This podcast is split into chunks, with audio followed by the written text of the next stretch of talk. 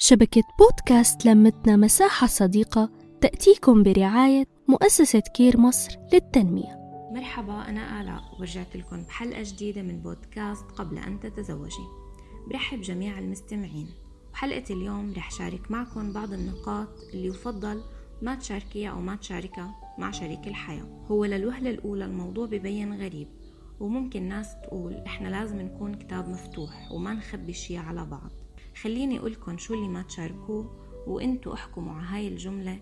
تبع لازم نكون كتاب مفتوح ومدى صحتها وفائدة. رقم واحد ما تشارك أو تشاركي محاولات الإعجاب فيكم من الجنس الآخر حتى لو من باب الفكاهة.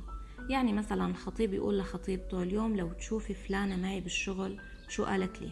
أو كيف عبرت عن إعجابها بهندامي أو بتصرفي؟ لأنه ببساطة هذا الكلام ما له فائدة ورح يصير مشاكل وشكوك.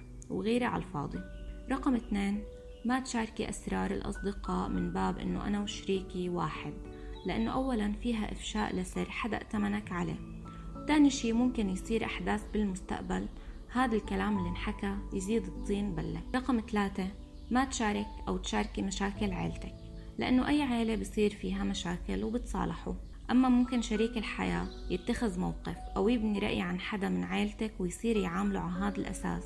ويكون هالشخص لحظة غضب تصرف هذا التصرف وهو مو من شيمه رقم أربعة ما تشاركي مواقف من تجارب عاطفية سابقة. كمان لأنه رح تولد مشاعر غيرة وممكن مقارنة انتو بغنى عنها. خلي تركيزك مع شريك حياتك باليوم واللحظة الحالية. استمتعي فيها وابني عليها. وبهيك أعزائي تنتهي حلقتي معكم بتمنى استفدتوا واستمتعتوا وبلاقيكم بحلقة جديدة ومع السلامة. نحكي نتشارك نتواصل.